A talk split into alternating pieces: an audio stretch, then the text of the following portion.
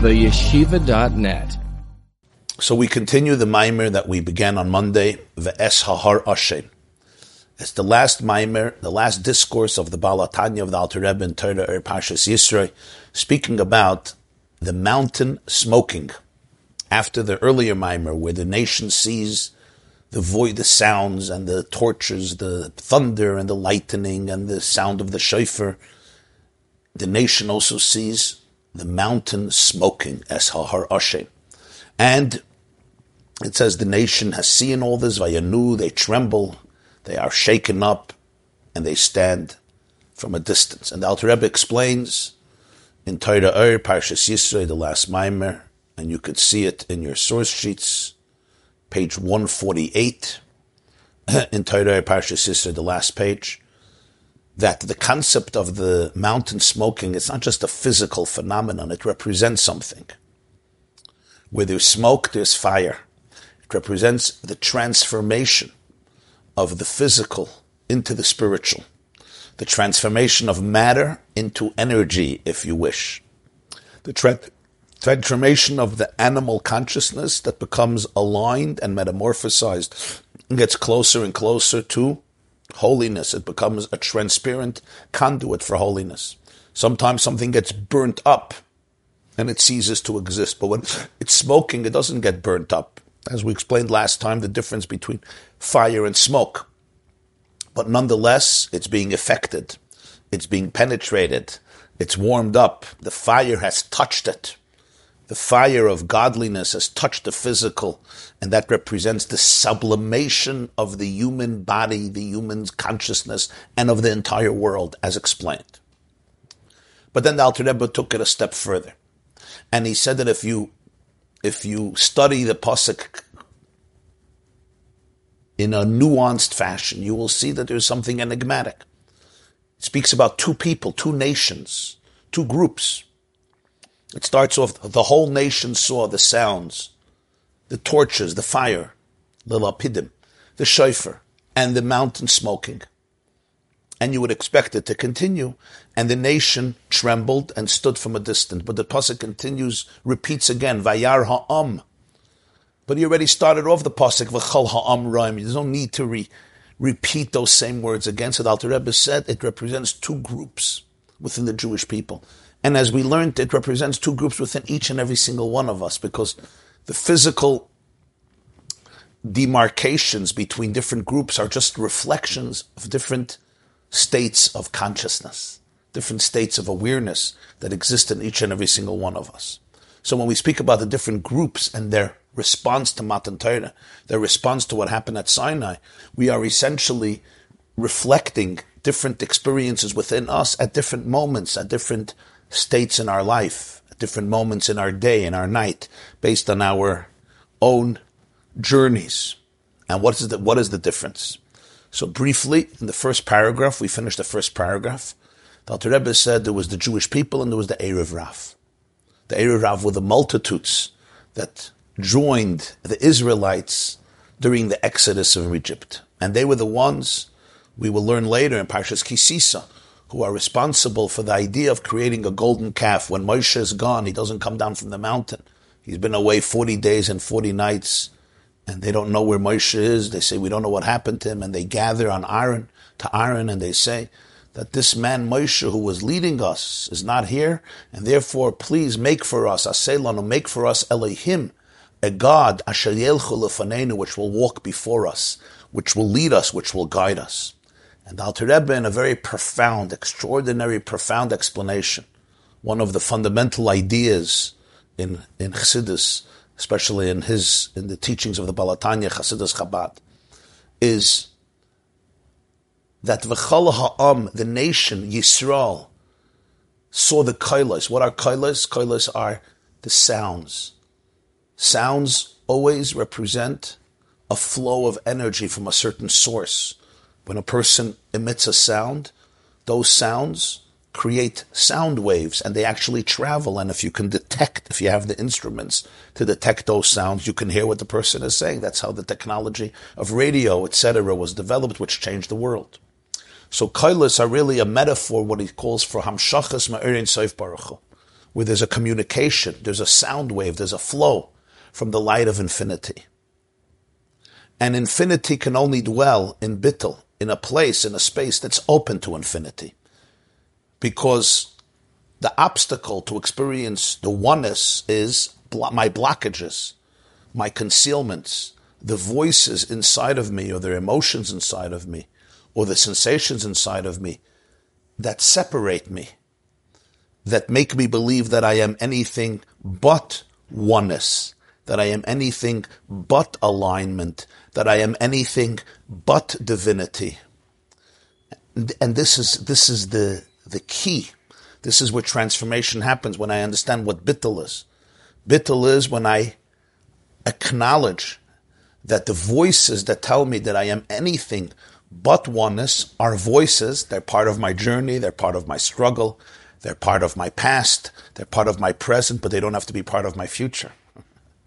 And even if they are part of my future, they should only serve as a catalyst to make me aware of where my work lay and what my work consists of. So bittul is that ability to have that openness and realize that the only thing that separates me from the truth that I am nothing but oneness, I am nothing but the light of Ein Sof, an aspect of infinity. Each and every single one of us is a frequency, a unique frequency of the light, just like physical light that comes out of any object or any source of light. So light travels, right, in different speeds, different frequencies, different wavelengths. The electromagnetic field is communicated in so many different frequencies. And that's why there's certain light that we can see, certain objects we can see.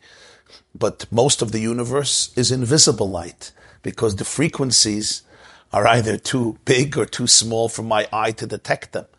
So every single aspect of the universe is, is, is, is a frequency of, of God's light.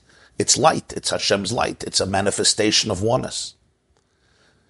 But for this I need the bittel. Bittel means letting go, letting go, at least to some degree. Obviously, there's different moments where I'm capable of deeper experiences, but the common denominator of bittel, which means letting go, levatel, to let go, to nullify.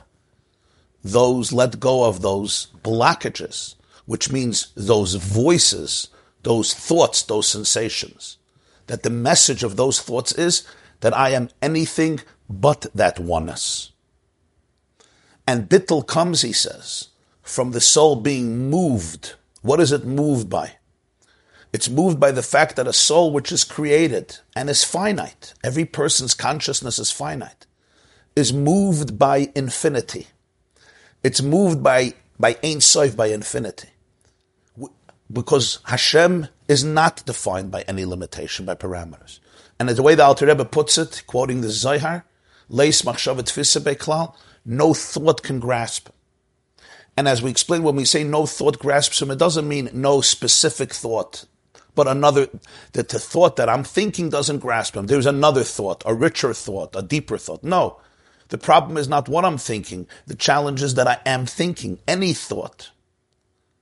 Thoughts are formulations of reality. They define reality within language. And language, as important as it is for communication, is also a trap because it restricts reality. It strips reality from its infinity.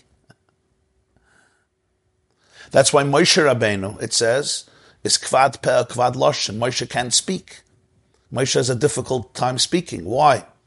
So the Alter Rebbe explains in Torah or Parshas Shmois and in other Maimarim and it's based on a teaching. You already have that concept and different words in the teachings of the Maharal of Prague, because words reduce reality to very fixed and finite properties.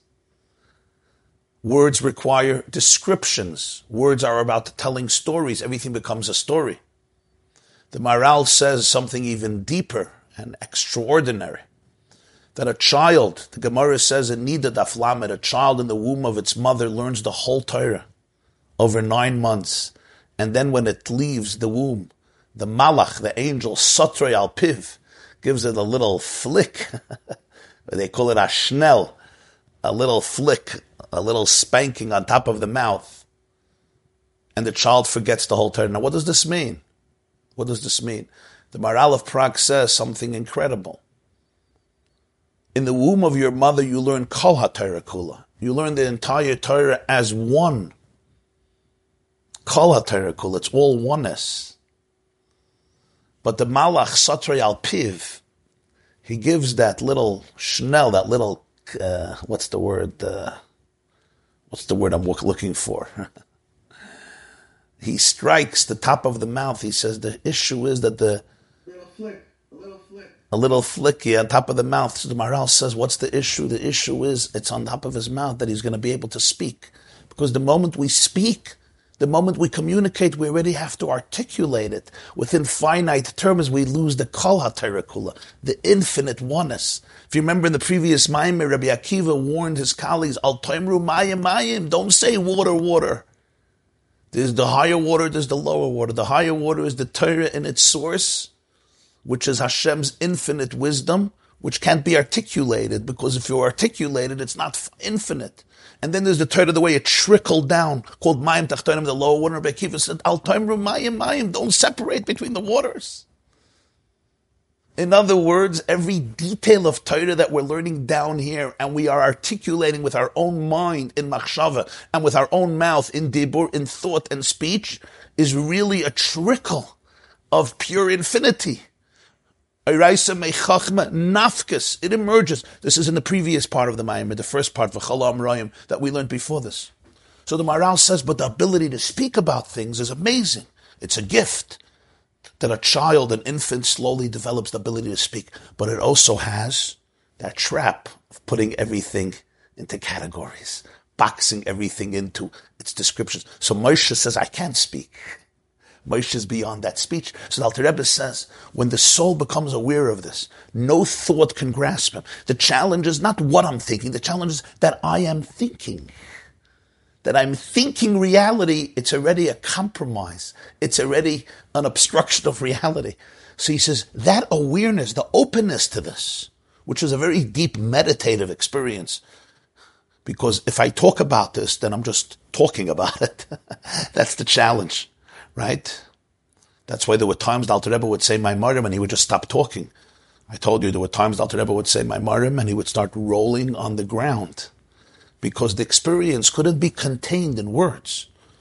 We could contain in words that which is not experientially overwhelming, but that which is experientially overwhelming, I stop speaking. It's like when somebody gets very emotional and they can't talk. They just can't capture it in words, not because they're ignorant but because words are containers. Words are limiting containers, and thoughts are also limiting containers, even though they're much more abstract than words. But we speak in language and we also think in language. Everybody sitting here is thinking in a language. The question is what your language is, but we all think in language. And that's why there are divisions, because if I think in English, I don't think in Yiddish or in Hebrew, or in Russian or in Portuguese when the soul becomes aware of this, at least on some level, again, awareness of this is also it also exists on infinite levels. He says this is a coil. This is a sound wave of Ein Sof. This is Bli Gvul entering into the space of Gvul. This is my finite containers being opened up by some consciousness, by some experience, by some revelation of the transcendence of infinity, of oneness. And he says, that creates a bittel. That I let go. I, I open myself up. There's an absolute vulnerability there. There's an absolute sense of ecstasy where I become subsumed in the oneness. That's the bittel. He says the soul is moved in the deepest space.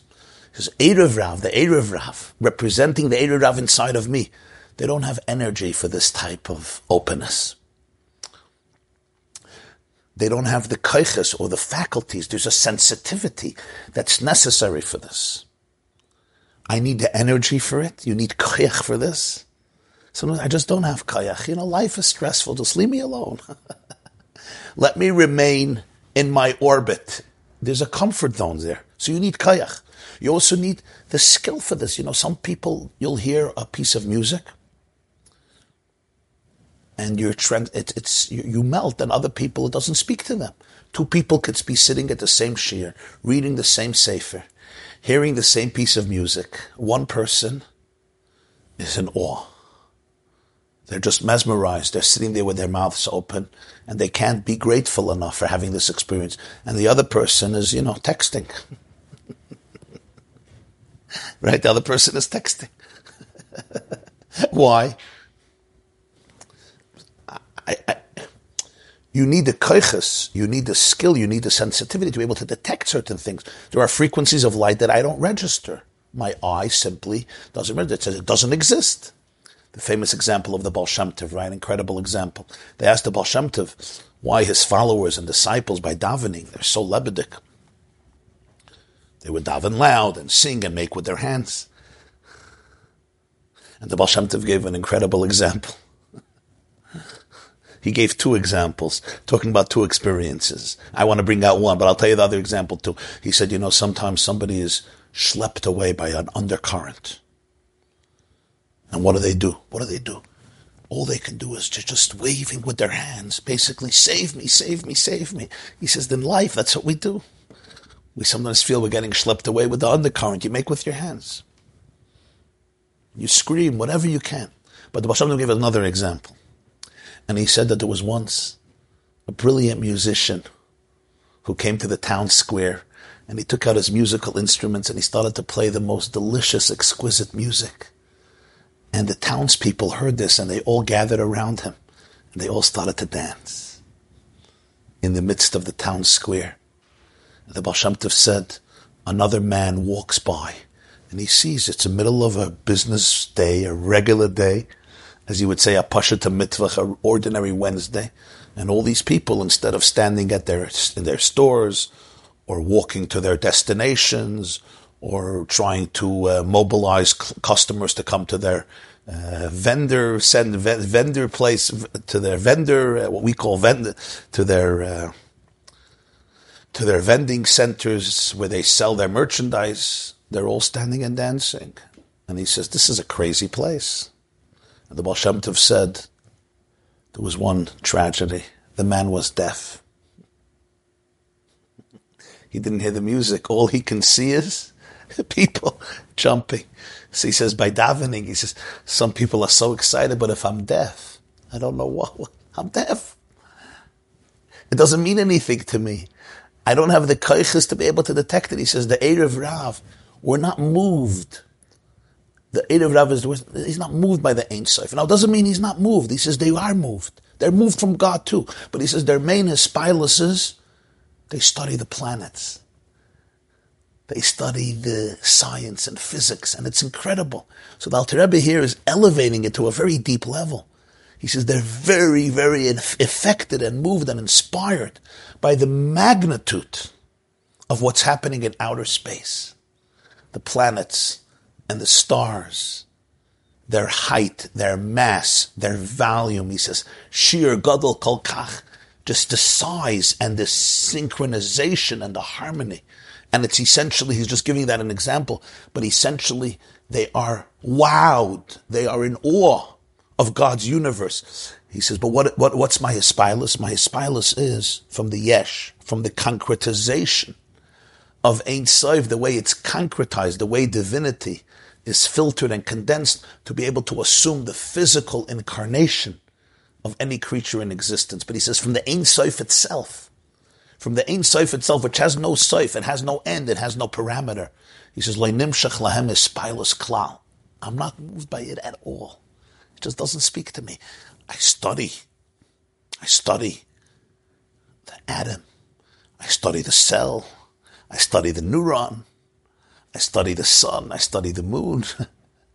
I study stars. I study the planets, galaxies, the stars in the galaxies, the orbits of the stars in the galaxy. Psst. It does move me. And he says, and they're moved by Hashem. They're moved from, from, from what's being revealed. But he calls it, he says, the Hispilus is from the Yesh. The Hispilus is from the way the Ein Sof is formulated in thoughts, in words, in physical reality.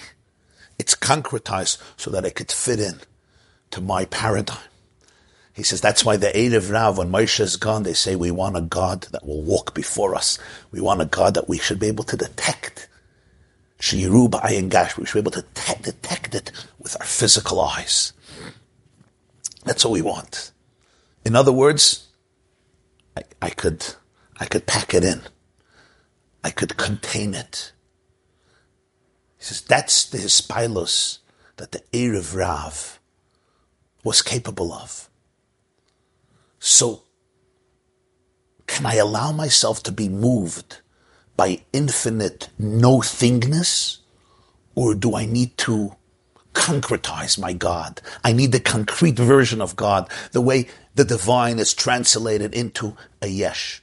Or, or the Yisrael, the first part of the pasuk is, V'chala royim es The neshamas Yisrael are moved by ayin, the less yesh, the better.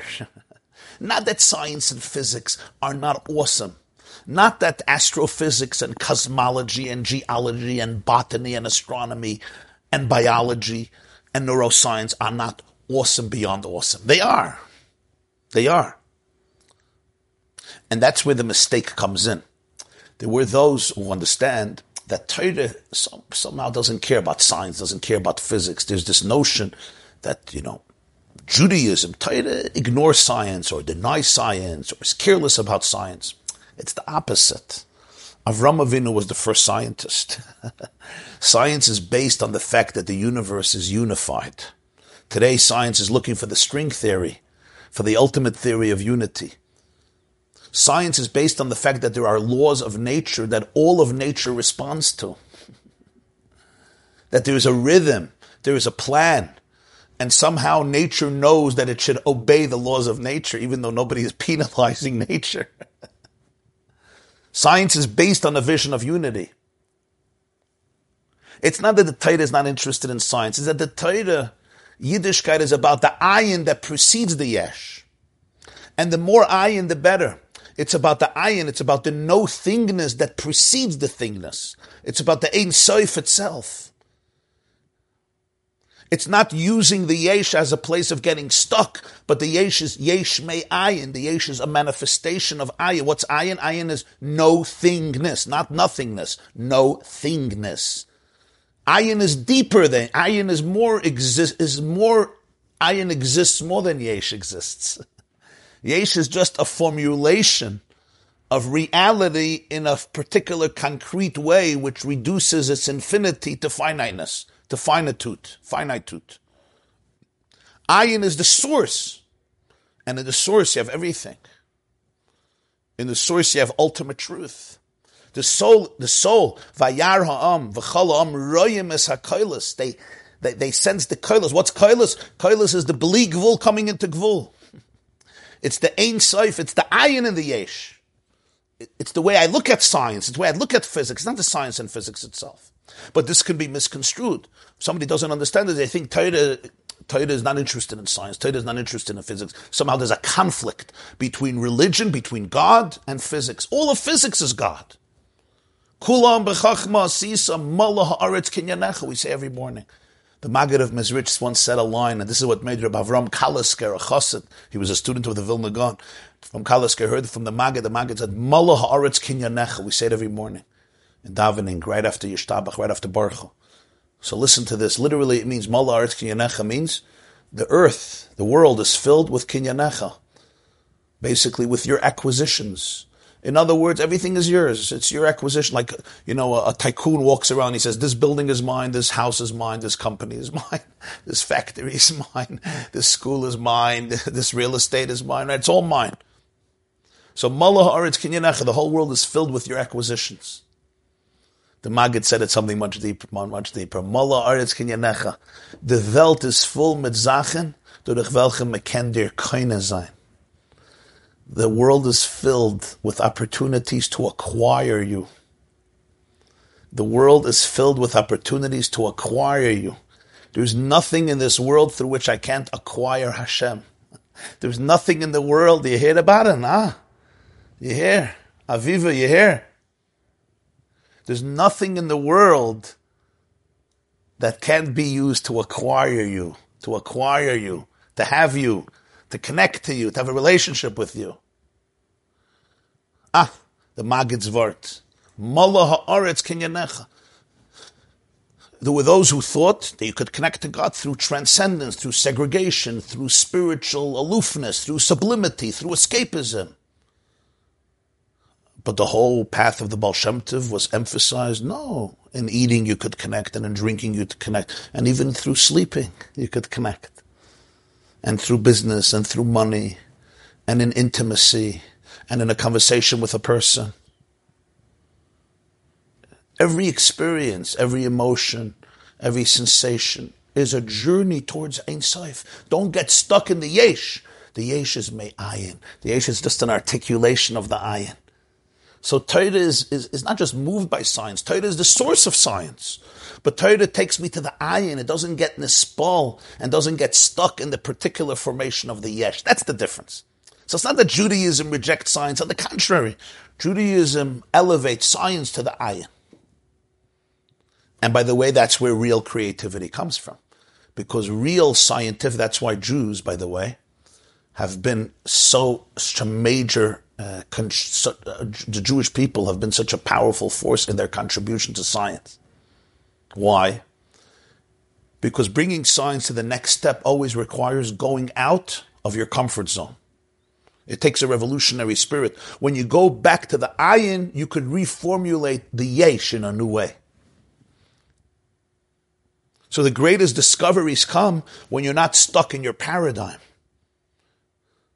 Right? Like Einstein said, if you think the way you always thought, the results are going to be the same results like before. If nothing changes, nothing changes. And ultimate change happens in ayin, which is no thingness. And over there, you could completely rethink and revisit how we approached nature, how we approached one phenomenon, another phenomena. So the greatest progressiveness, the most powerful force to bring science physics and biology to the next level comes from aligning the yesh even deeper with the ayin. This is a deep idea, but I hope you're getting the point here. The Erev Rav, I don't have koyach for this. I don't have a, I'm not moved by this. Give me a tangible God. Give me my concrete God. Now the Alter Rebbe continues. Let's see what he says. Rebbe, could I, um, You can ask a question. Yeah, yeah. Yeah. Uh, last time I, I mentioned that I felt that um, a scientist who believes in Hashem, um, it actually enables them to even go further in a sense.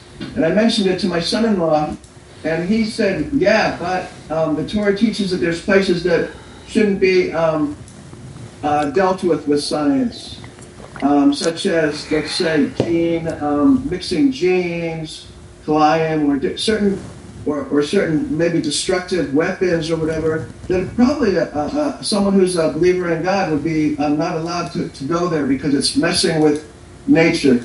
Yeah, those are different. You know, those are important questions. In other words, what are the limits of science in terms of manipulation of genes?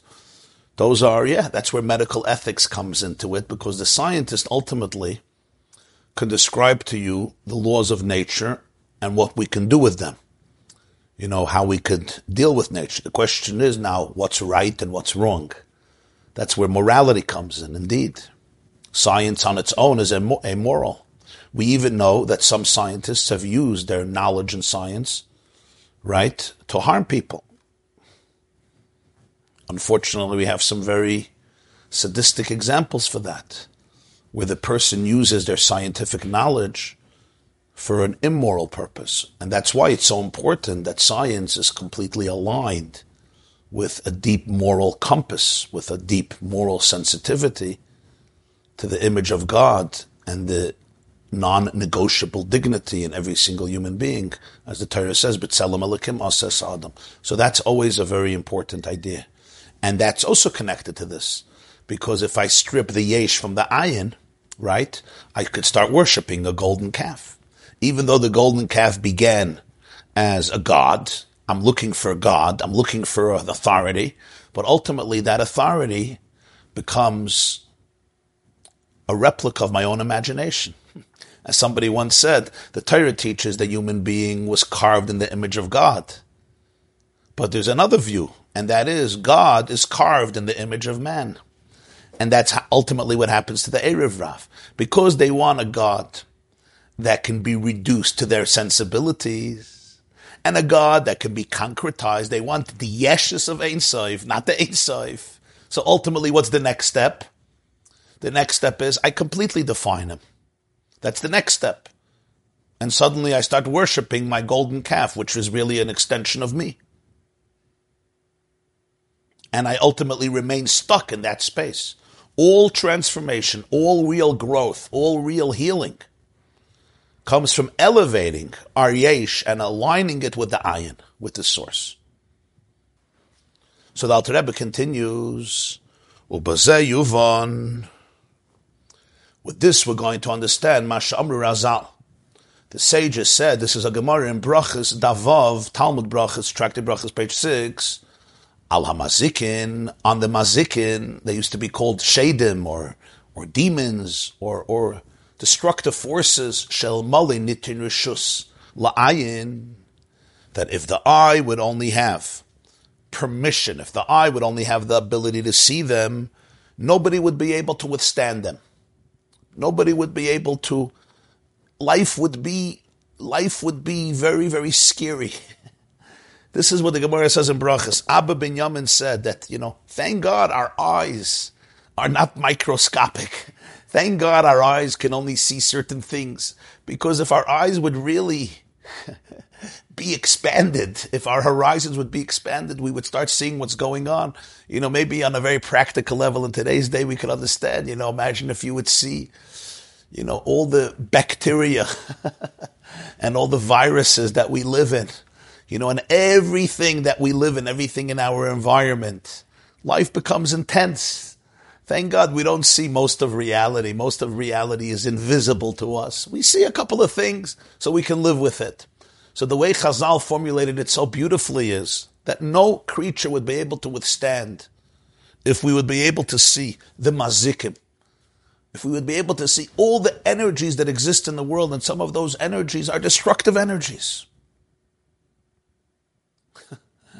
Which is fascinating, fascinating. So the Alter Rebbe says, "Afal pikein." Nonetheless, ein oisim klum mipnei shamayim. Nonetheless, these mazikin don't damage people. Why? Because they have Yiras Shamayim.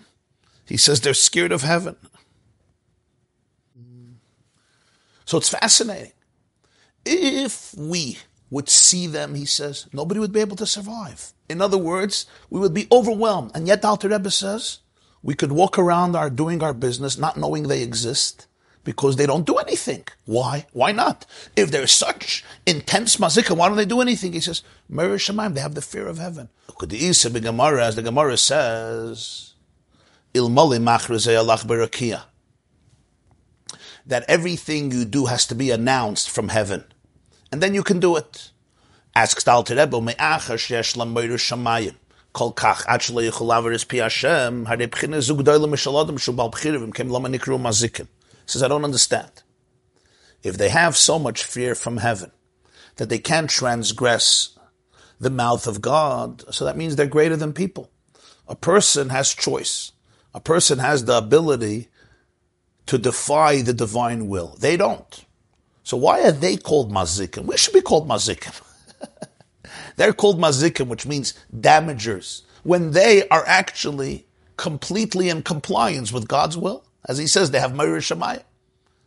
A person, on the contrary, has choices to actually defy the blueprint of Hashem for his or her life, and yet they're called mazikin. Acha Inyan, the explanation is Shazel, Klal Gadol. Here is a great principle. And he uses the word Klal Gadol, which means Gemara in Shabbos and Perek Klal Gadol explains the difference between Klal and Klal Gadol. This is a really awesome fundamental principle the main distinction between Sitra Achra, between the side of holiness and the shells and the other side, antithesis of holiness. And is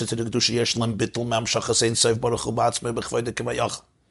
Angels and souls that come from Kedusha, they have bittel. They have a sensitivity and their eye dissolves in the communication of the light of infinity itself. They have a sensitivity, as we spoke earlier, to the Ein Sof itself.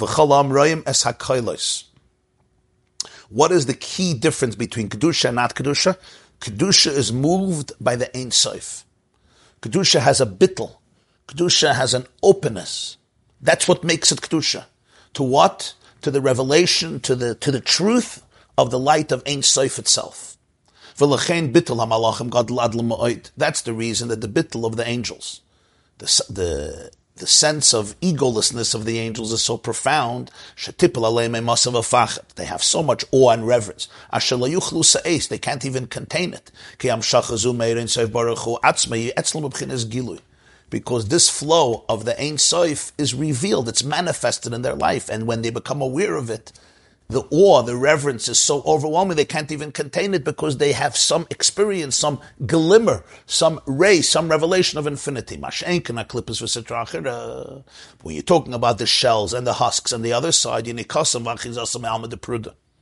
they get their nurture and they hold on to the consciousness of separateness. That's where they live. That's where they thrive. They live in the space of prud, of separateness. What does it mean?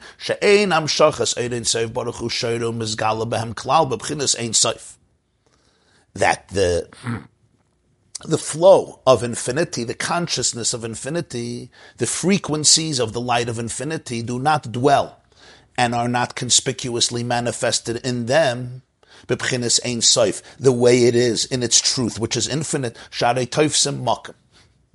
Why? Because they occupy space. And that's the key. The difference between Kedusha and not Kedusha, he said, is not if they obey God's will or they don't. On the contrary, a person has Bechira, and the Mazikim don't have Bechira. The Mazikim do what Hashem wants. He says the key difference, the Klal Gadol is that Kedusha is moved by the Ein Sof itself. Klip and Sitra Achra lives in a world of separateness, even if I do what God wants. As the Gemara says, the karule elakada lakaya. The Gemara says at the end of Menachos that there were pagan nations, they call God the God of gods. He's the God, He's the boss. He's the ultimate boss, but He's the boss over the boss. He's the God of gods, elakada lakaya, but I'm also a God. And this is the consciousness of separateness. This is Alma de Pruda, the world of fragmentation. So yes, God is the ultimate God. I have to follow orders. The mazikim say, if he doesn't say, I can't do it. And that's why they don't harm unless they're told to. Because God is the God of gods.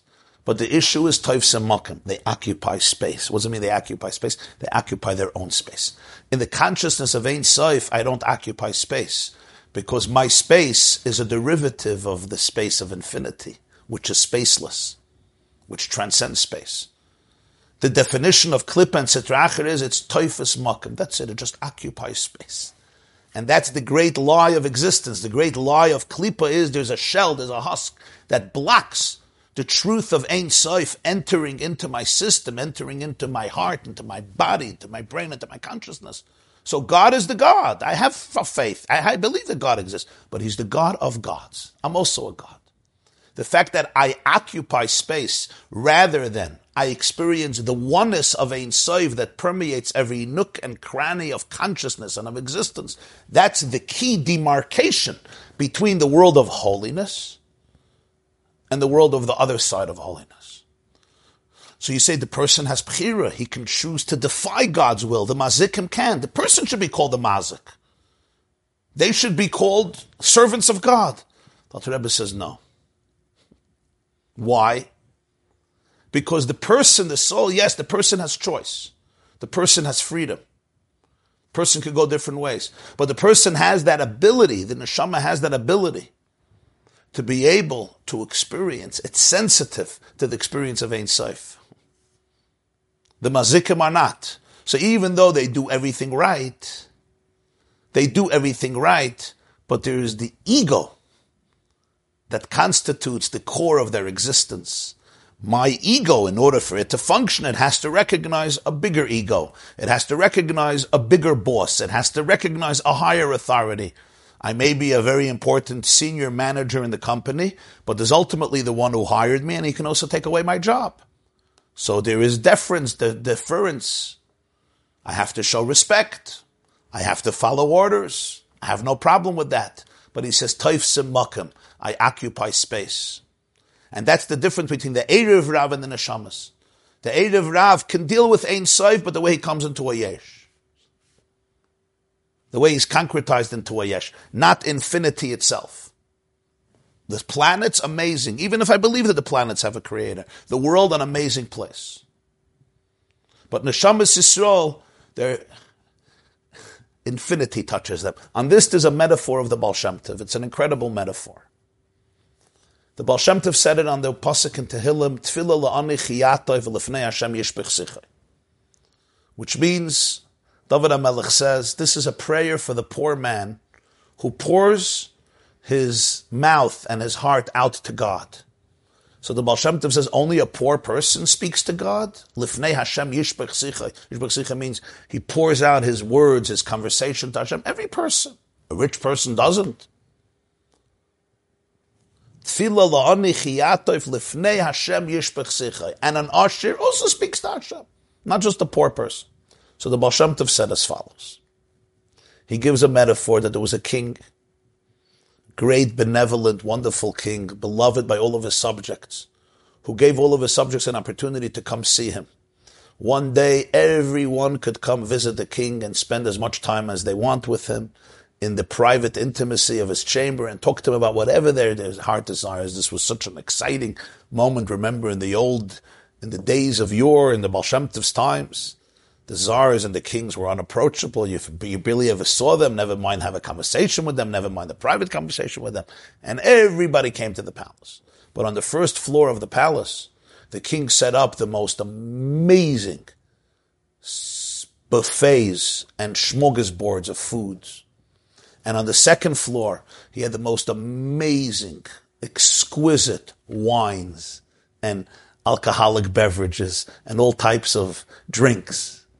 And on the third floor, he had the most amazing display of jewelry, gold and silver and pearls and diamonds and emeralds and all forms of exquisite jewelry.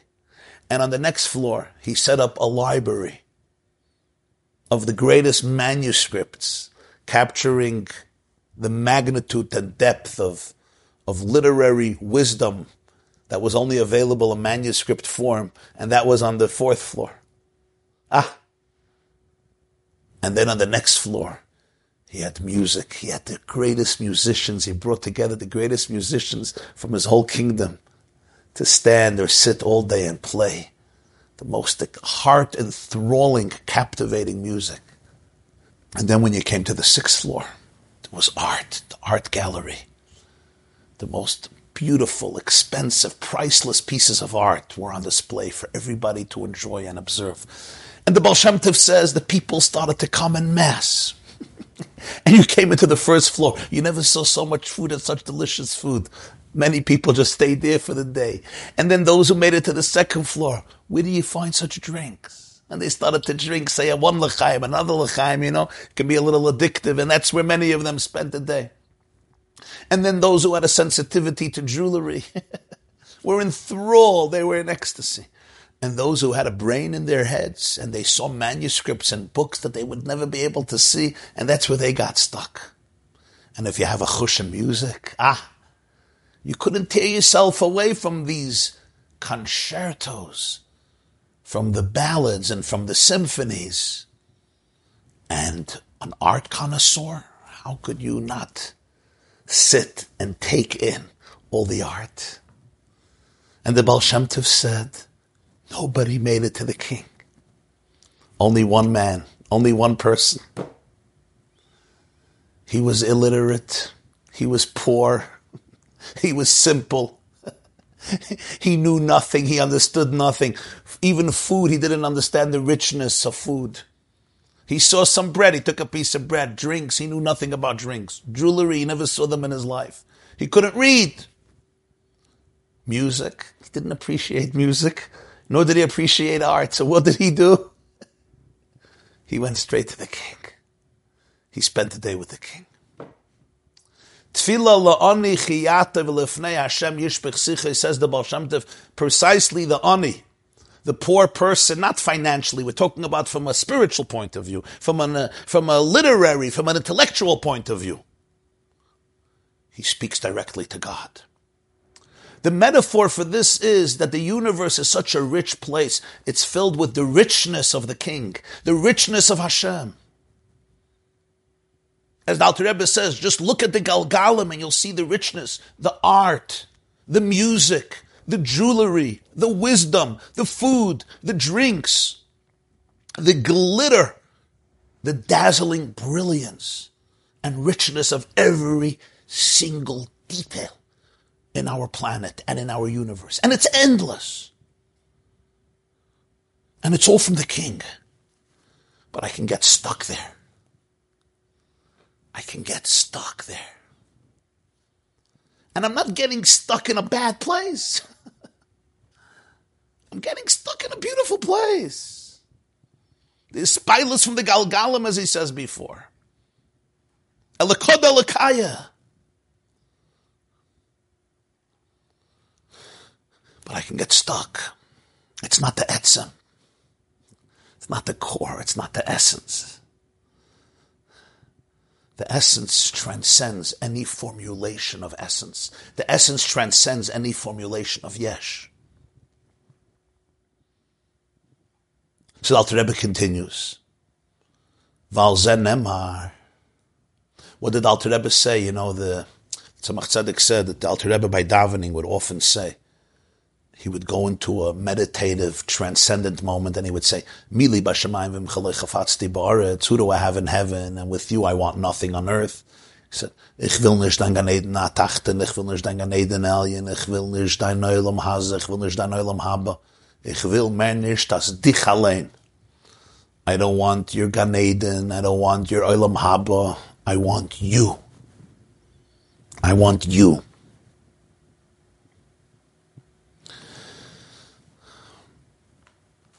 Valzen Nemar, on this the Pasuk says, Malchus Chamalchus Lamimim Shaltacha B'chal Your kingship is the kingship. Your royalty pervades all the worlds. Hashem's Malchus is not limited to America, or to Russia, or to the Ukraine. It's Kolei Lamim. His Malchus extends through all the worlds. Umem Shaltacha, your rulership pervades every generation. Says the Alter Rebbe, there's two elements here. Malchus and Memshala. Shekol Ulama, Salyna, Mikab, Mumchhin's Malchusis, but all of the higher worlds receive Hashem's Malchus, Shemamlichim, Malchus, Kibul Aleim Beratzin. They coronate him, and as we say in davening, umalchusay beratzin kiblu aleim, they accept willingly his malchus, his sovereignty. Lakachal aleim shem melucha. That's why the title melucha is conferred on them. It's like a mortal king, a human king of flesh and blood becomes a king only when the people coronate him. They have to choose him as their king.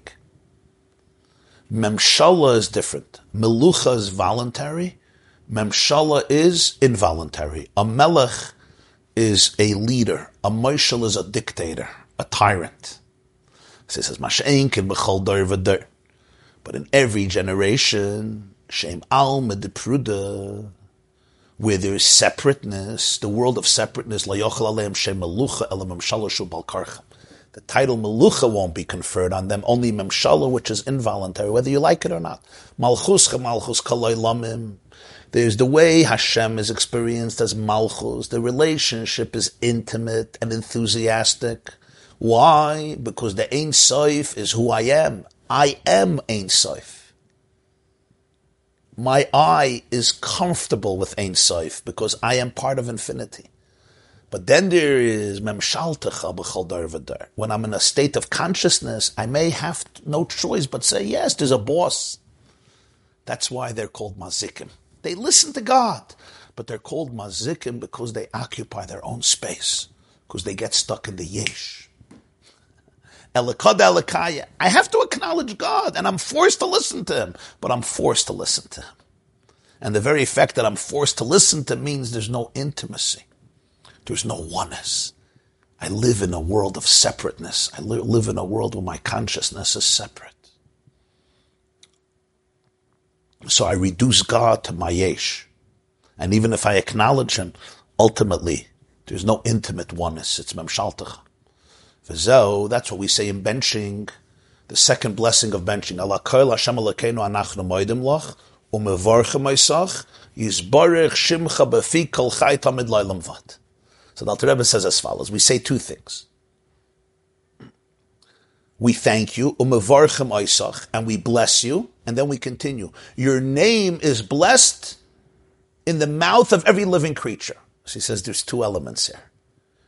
You already said umavarchem Isach. Allah koil Hashem Elokeinu anachnu moedim lachem uvarchem Isach. We bless you. Now you suddenly say everybody blesses you. So he says there's two elements. Just like the two ams in the pasuk v'chala amroyim vayara am pirush anachnu bnei Yisrael mavarchem mamshichem mamish. We the bnei Yisrael, the Jew inside of us, blesses you. And what does a blessing mean? We spoke many times. Bracha means a flow, a communication. Hamavriches agefen mishnayis means you bend the vine, you extend the vine. You take a vine, you take the branch of a vine and you put it in the earth so that a new vine grows. Brecha in Hebrew is a pool which draws water from the source, from the spring. We we access you. We want you. We want you. We want the coil, the flow of the Ein Sof itself. And this comes through the kailas, through the sounds, the hainu kailas. The Gemara says in brachas that the Torah was given through five sounds. Hey hamshachas, which are basically five forms of communication. We spoke earlier about the five fingers of each hand, the five chasadim, the five gvuras. So there's various kailas through which the Ein Sof is communicated. Hagam binyanim gashmi, even though the Torah is manifested in physical issues, physical discussions, physical mitzvahs. And we're also in a physical body. So what do you mean we're mamshech the Ein Sof? We're not Ein Sof. But by Hashem, darkness and light are one. In other words, nothing eclipses infinity. So in my physical body, I can have the Ein Sof, and it doesn't have to obliterate the body. The Torah can come into Gashmi, and it's still Ein Sof, because by God, darkness darkness and light are one. Nothing eclipses infinity. Chazal say in Tanna Devei Eliyahu, when a Jew learns, Hashem at that moment is learning parallel to him. It's like a chavrusa. There's no such a thing a Jew learns alone.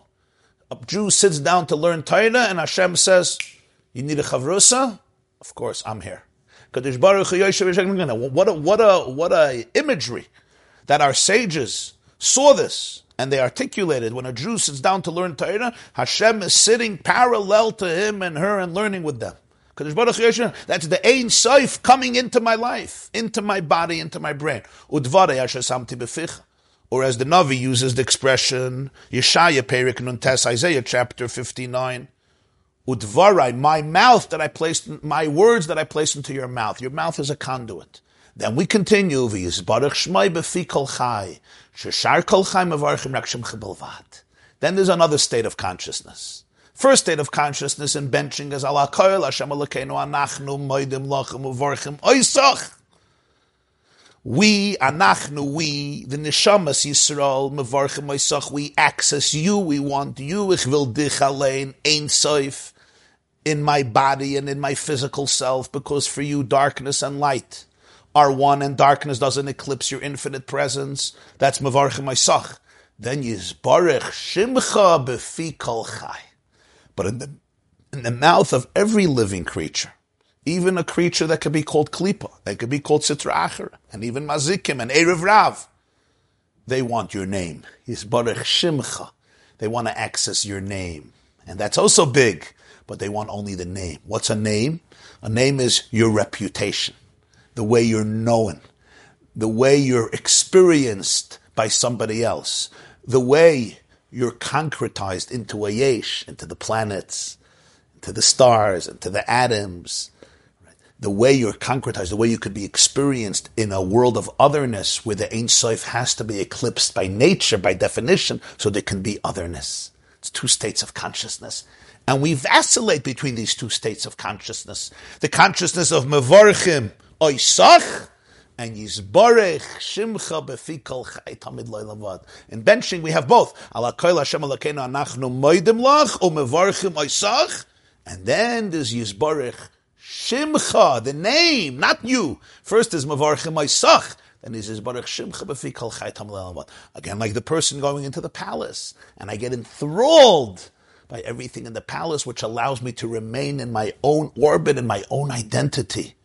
But then there is the presence of the Melech himself, this Ein Soif.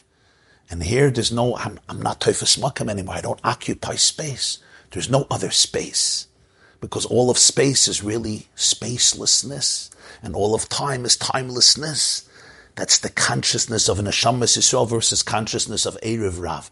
And we vacillate, we experience both consciousness, but ultimately there could be a oneness and a seamless flow. Being stuck in the world of the Erev Rav means I'm always stuck in the world where I have to occupy space. I always have to find my ego, my space, and occupy it. And I'm not ready to give up that space. But an Neshamas Yisrael means I'm searching, I'm yearning, I'm pining to lose my space, to allow my space to just become a manifestation of the Ein Sof itself. Tefillah la'ani Hashem. Ich will men nicht wie dich allein. The Etzem, the Ein Sof itself, mevorchem Isach. I don't have to fear giving that up. Why? Because when I give that up, I have everything. what do we mean I have everything? I realize that the very I is infinity. That's the bittel. The bittel is, what do you mean? How are you going to give up your space? What are you going to be left with? What are you going to be left with? Of course, there has to be a lot of trust, but you're left with everything. I don't mean everything in an egotistical way. I give up a hundred dollars, I can get a million dollars. I give up space to reveal that the only real truth is Ein Sof, and the ultimate truth of the I is just a manifestation of that Ein Sof. That's where the Etzem is. And that's where oneness happens. That's where healing is. That's where real transformation happens. Real creativity happens. Real growth happens. So there were two state, there were two experiences by Matan Torah. There's v'chol ha'am neshamas Yisrael royim es. Mevorchim Oisach. Vesalapidim, Vesahar. And then there's the Erev Rav. Vayanu Vayamdu Merachik. They were also moved, but they ran away. They said, we're going to stay far. We're going to look at this scene. We're going to, we're going to enjoy it, but we're going to stay far away. As the Baal Tov once said, God is fire. What's the definition of fire? You can't enjoy the fire partially. Either you stay far away or you're ready to be consumed. I can't put my hands into the fire and say, oh, that was geschmack, like in the beach, you put your feet into the water. It doesn't work like that. Hashem Hashem is Ein Soif. With Ein Soif, I become completely subsumed or I stand, stand on a distance. Okay, everybody, this concludes this Maimer Vesahar Ashen, and I wish you all a beautiful day. This class is brought to you by the yeshiva.net. Please help us continue the classes make even a small contribution at www.theyeshiva.net slash donate.